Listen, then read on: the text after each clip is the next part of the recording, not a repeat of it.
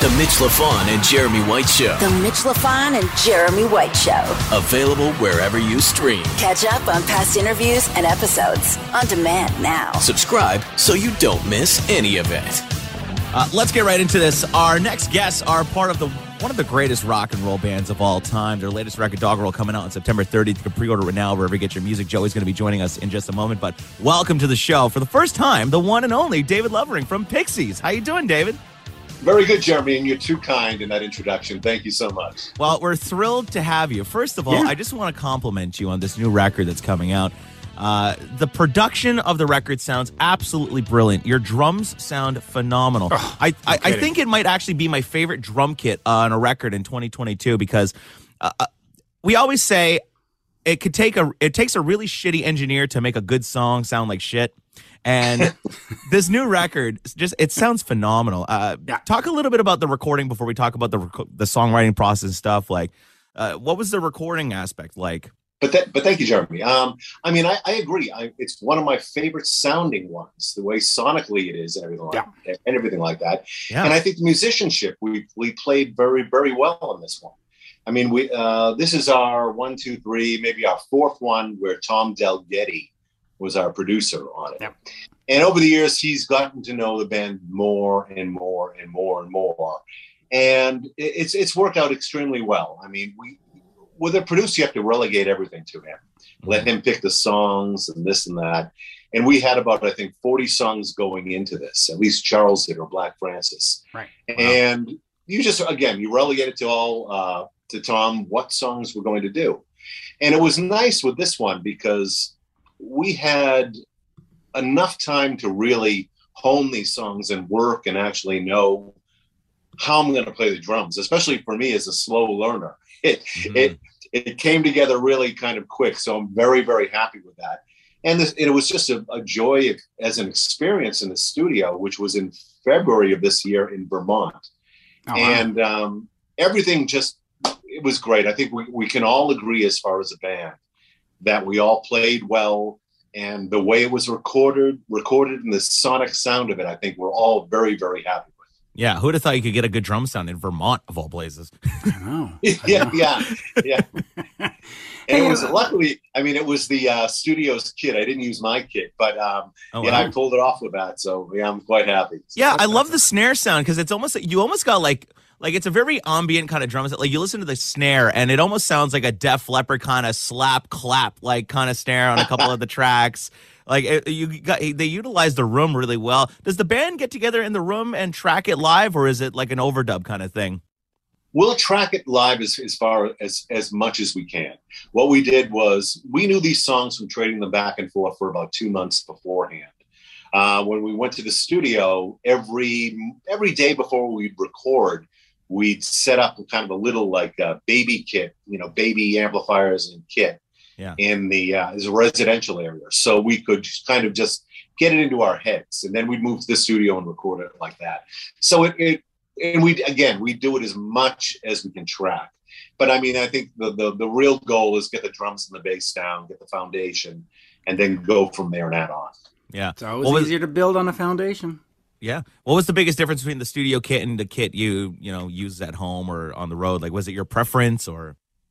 no it was i was relegated to a it was a dw kit but the kick drum was like a cannon it was Hmm. it must have been four foot long or something like that but really? what was interesting, Jeremy, is um, the, the the studio in the res- residential area. You weren't allowed to wear shoes. It was one of these, you know, you take your shoes off before you go in. Was it Mutt Lange Studio? Jeez. Oh, no, we it- got it, Joey was a coming in. Studio in Vermont, and um, Yeah. what was interesting about it was when I went to the kit.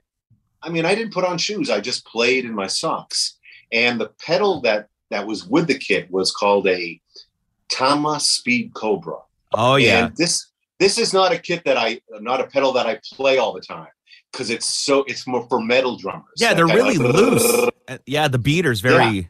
Yeah, but without shoes on, I absolutely loved it, and I just had a I had a blast. And it was so easy to play. So I'm thankful that kit was there with that hardware. That's super cool, actually, because By the uh, way, Alex. Joey's going to join us. There he is. Oh, there he is. Hey, what's up, Joey? How you doing? Yay. Well, Hey. Just before uh, we get to Joe, I just want to ask uh, Dave or David one question. Uh, we are both in Canada, Jeremy and I, and it is September 12th, the day that Neil Peart was, uh, or Peart was born. You're a big Rush fan, Wow. Yeah. right? So, so you know, welcome to our to our world. as we're talking Um, about drums, I mean, talk about Neil a little bit. Yeah, I mean, Oh. what attracted you to Neil, and and you, in terms of your playing, in terms of why you just went, whoa, okay, I got to follow this guy.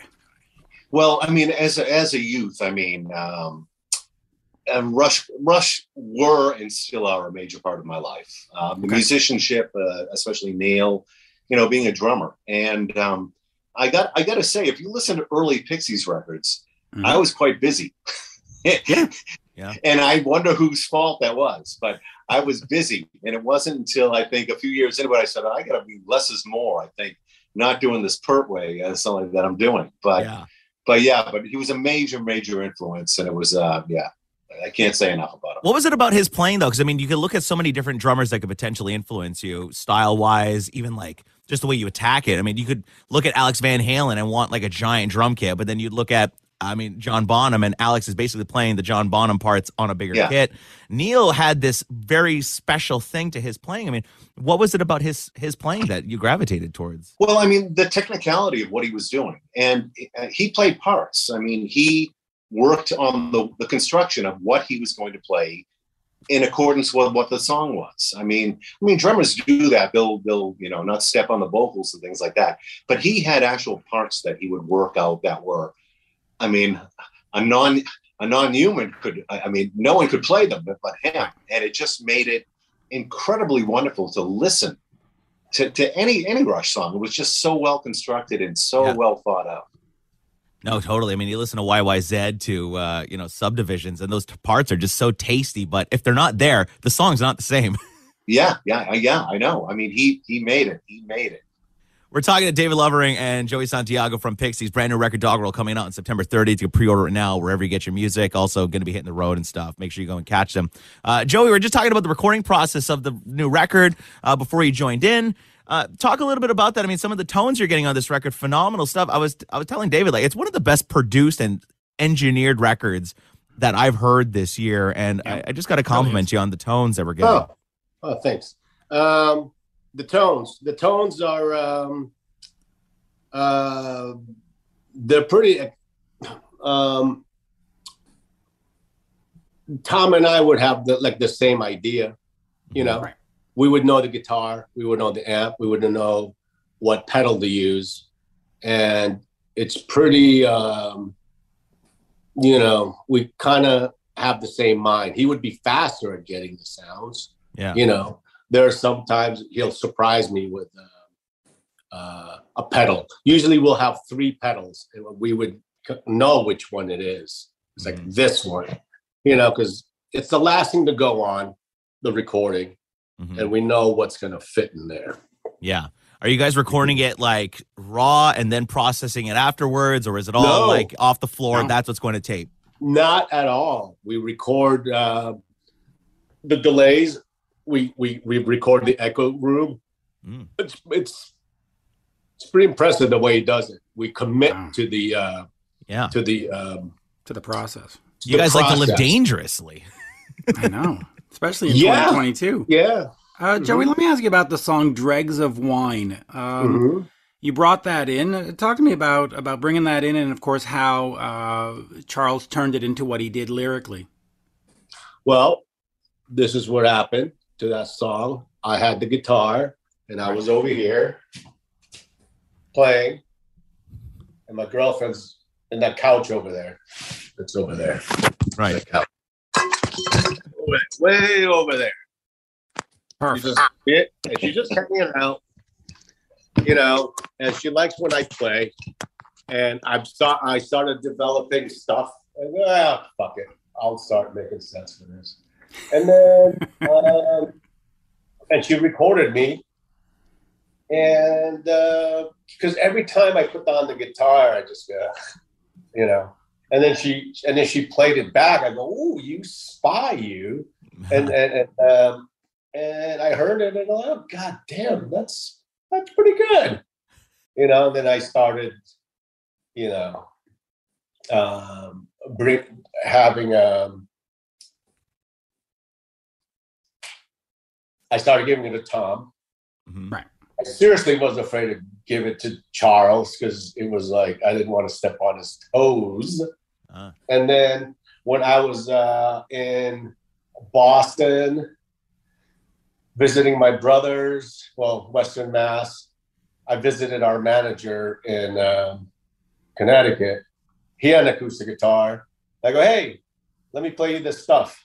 And I played it to him, and he goes, "Oh my god, this is really good." So I go, "All right, well, there you go. We'll record it." Yeah, it's amazing how a song could just come out of you know somebody creeping on you in the corner of a room. Yeah. Yeah. but I I, I want to know about the Van Halen name check in there because uh, the story talks about how uh, his ex-wife preferred the Van Halen version of "You Really Got Me Now," Which, we know is the superior version. Let's be honest. which here. which it is. So uh, you're in a band with a guy who doesn't prefer the Van Halen version. Have you thought of breaking up again? That's a joke. That was a joke. no, that was a joke. No, but uh, talk to me about about the the lyrical content. And but as a Van, as myself as a Van Halen fan, were you both Van Halen fans? Oh yeah, Yeah, Okay. absolutely. yeah, one and two, absolutely. Uh, it was like blown away at this playing. It was incredible. The tone, fuck, that just came out of nowhere. He was the first one. First one. Yeah. Uh, let me ask you about this. You, we've got a Rush fan in front of us. We've got Van Halen fans. Pixies to me isn't that kind of music. It's, it's its own thing. I mean, to me, you're really your own genre. You- you- there's Mhm. nobody else that does Pixies, right? yeah. Uh, how did you end up doing the music you do? Why did you not become another Bon Jovi or another Def Leppard or because you have that the big rock influence? How did you turn into the Pixies? Uh, uh, Dave, you want to answer that?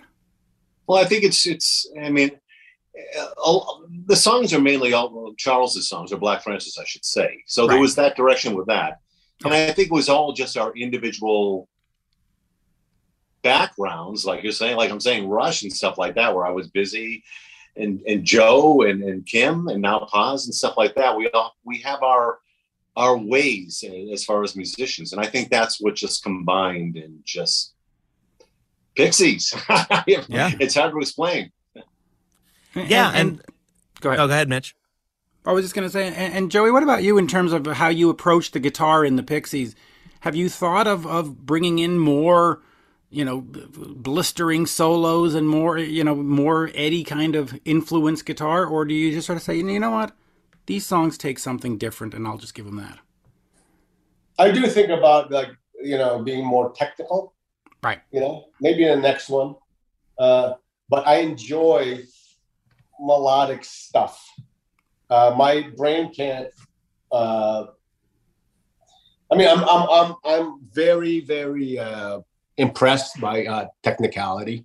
I love it, but uh, for me to able to do that would be. I mean, I'll try it, but I like the melodies better Yeah. you know you know what i did for this album was i did i did the i i, I read uh pat Metheny um, Damn.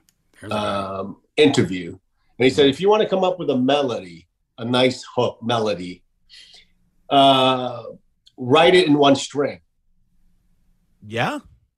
so that's what i did and then obviously for live i had to like you know stack them you know but um but that's how it starts Yeah. and that's how you stop judging for myself that I'm in a box.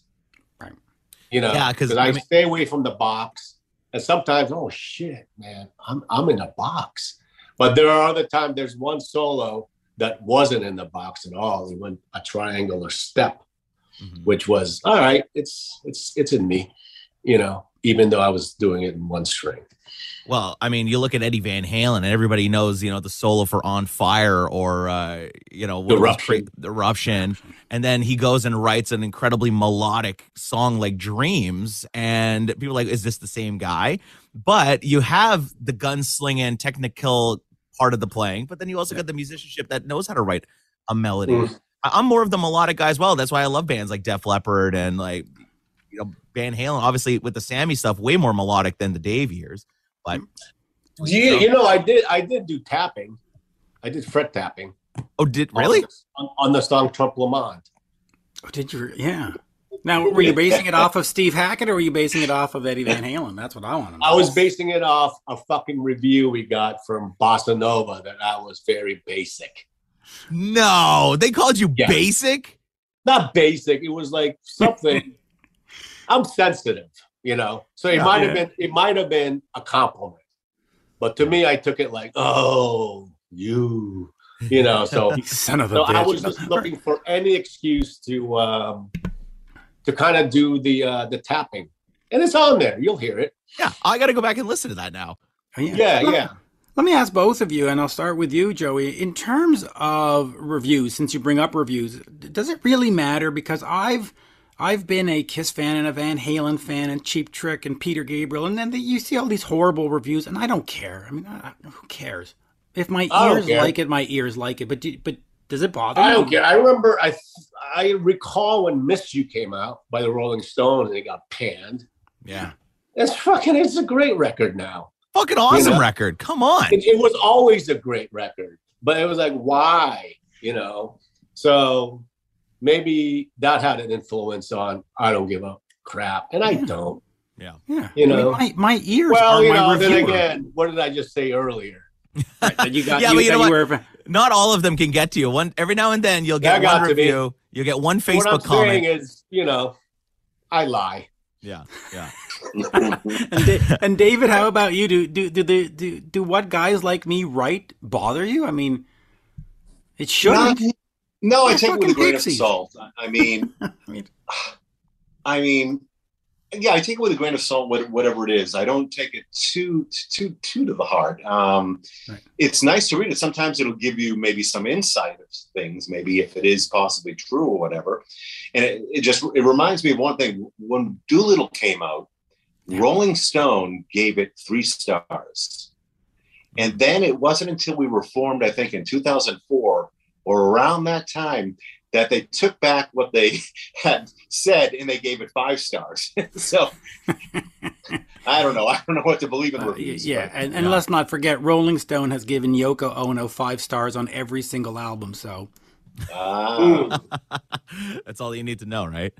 Uh, Pixies brand new record Doggerel coming out on September 30th. Pre-order it now wherever you get your music. Uh, we were talking at the beginning of this interview just about the drum sound and stuff on this latest record. Of course, you work with some incredible producers and engineers over the years. Uh, I, I just always wanted to know because I'm a huge Steve Albini fan, and the drum sound he got on Surfer Rosa is just one of my favorite drum sounds of all time.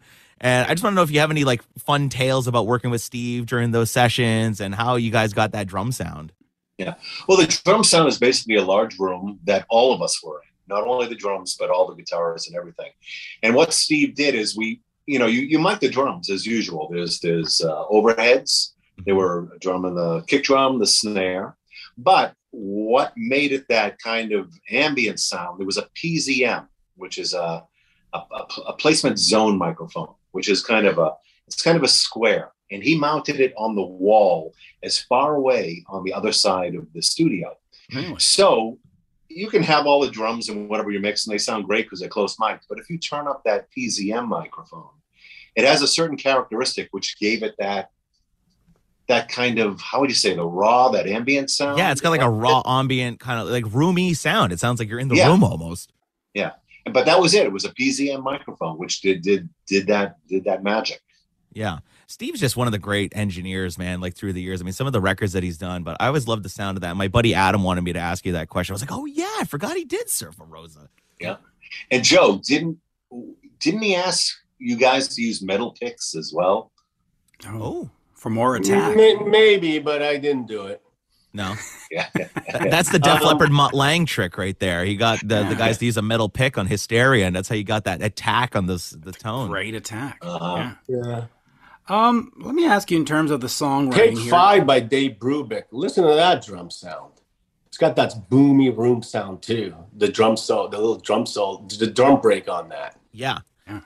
Yeah, there's nobody makes Incredible. dude, nobody records drums like that anymore. Everybody's drums is all addictive drums, all the same drum samples. So when you hear like a good sounding drum track or guitars these days, you, you you can't go wrong with it.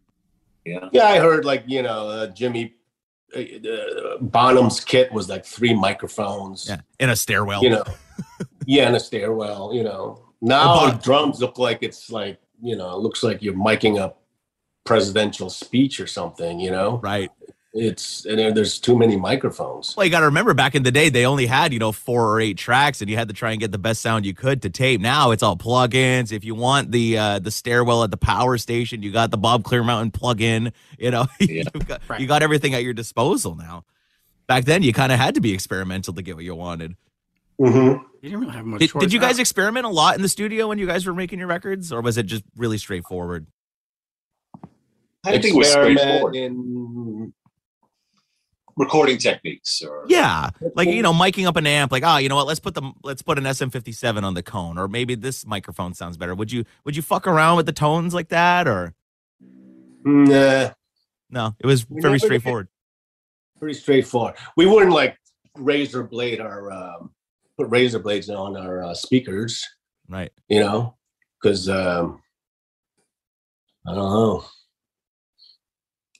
It's an expensive process. Yeah, Um, it kind of is. I want to ask you about the songwriting for this album. Normally, you come in with with bits and pieces and you sort of construct it together. This time, uh, he came in, or, or, or Charles came in with sort of forty songs, and then you had to pick and choose. How did you go through that process, and, and how complete were these forty songs? Were were they sort of done, and you just had to, like at a buffet, pick out what you want, or, or did you sort of say, okay, we need to work on these? I'll go with you first, uh, Joey.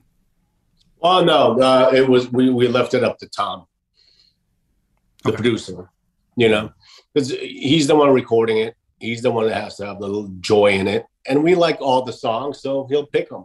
We'll miss some of them, but we can always revisit that later. You know, because it has to have some kind of theme. We're too close. You know, Charles is too close to it, hmm and um, yeah, you need someone with uh, a bird's eye view of the process. Is it a pain in the ass to have a producer though, like that? You know, say, picking all the songs. Like at the end of the day, doesn't the band know what the band is supposed to sound like? well Yeah, But David, but a yeah, band. I, I, Yeah. it's it's nice to like like Joe said, it's nice to relegate it to to to a producer because th- that's you know we do what our job is as far as a band, and he Right. does his job as far as production, and the engineer does his job, and they're the best at what they do. So why not you know just offer that to him, and especially since we've been we've worked with Tom for the last I think this will be the fourth album that we've done with him. hmm So he knows us. He knows what we're about and, and things like that that are, I think, valuable that really let us kind of relegate it to him to pick those songs. let me ask you This this. is going to be the death of every band, but you know, I'm not comparing ourselves to the Beatles. This is just Right. what happened to Abbey Road when Let It Be was recorded. Um, afterwards, George Martin came in. You want to do another record with me? You're going to do what I say. Right. You know, you, it's it's you have to just trust me, and they, that's that's Abbey Road. Let it be good record, but it was all over the place, wasn't it? Yeah. Yeah. So Well, So I hey, let guess me you ask gotta- you this, Joey, because in this day and age, a lot of bands, you know, they have the home studio, and, and more and more records are self-produced. Everybody Mm-hmm. does their own record, and I always say, I think you need some outside ears for perspective. Uh, why are the Pixies not self-producing, and, and why do you bring in the outside ears? Because I mean, you're obviously talented enough to know what a good Yeah. song is. You, you know how to work a studio. And why Tom of all people? Yeah, why Tom? No, no, but uh, but but but talk to me about that. I don't know. I think it's just for uh, diplomacy. Okay, Yeah, that's one thing. You know, um, it would be too many people in the pot. Even Right, though we, many- there are, there are. We know we, we will we will uh, have our two cents in with Tom.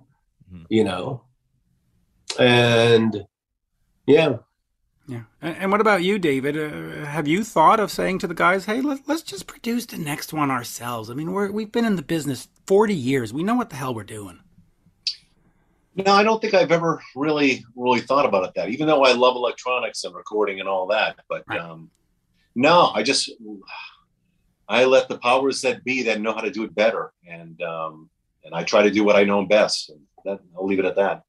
Yeah. Well, you got me thinking now. You, you want to Yeah. produce the next one, don't you?